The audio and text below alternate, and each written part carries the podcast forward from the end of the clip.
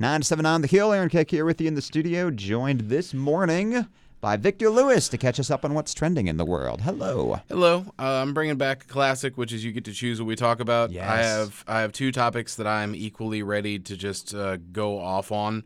So we can talk about milk and non-milks, or we can talk about shows getting removed from for streaming services and the ongoing bafflement that I have with how that works. Milks and non milks, Victor. Milks and non-milks. The concept of milk itself uh, is truly up for debate these days. This is a real, this is not a pipe sort of scenario. I, I'm not even going to try and say it in a language other than English because I know my Ceci n'est pas un pipe. I know I know I can count on you. Thank Yeah. you, thank you so much. But the entity. Well, we went to Bombolo the other day and they got the sign hanging over the door. Oh, nice, cool. I want to go to Bombolo eventually. Yeah, that's good.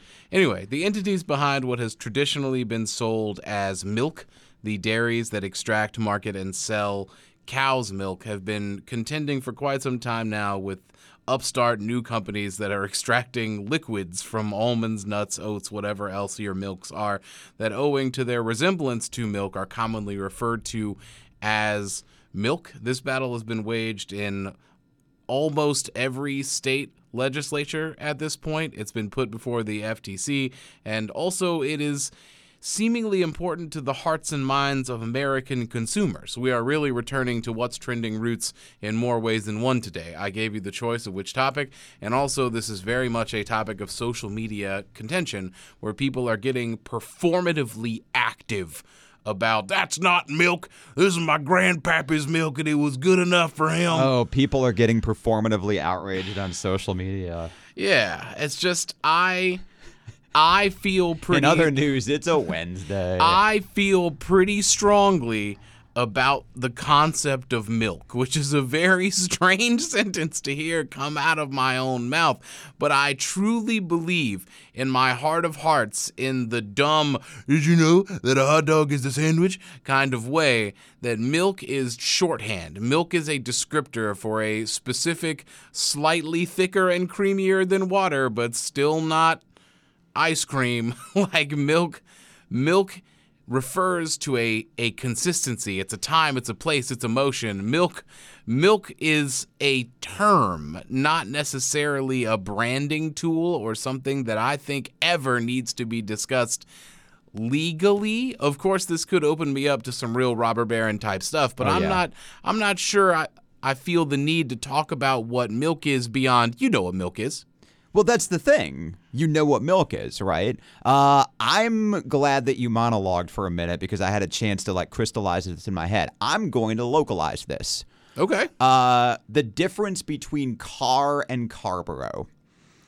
Julian Carr is this like horribly racist guy from the early 20th century, and Carrboro is a town that's named after him. And because of that, people point to the name Carrboro and say there's something like flawed or corrupt about the name. But the name Carrboro means something different from just Carr on its own. It's locally owned. It's on- Carrboro. uh, because it, exactly because Carrboro is an entity that has now separated itself so much from the original corrupted source material that now it's its own thing.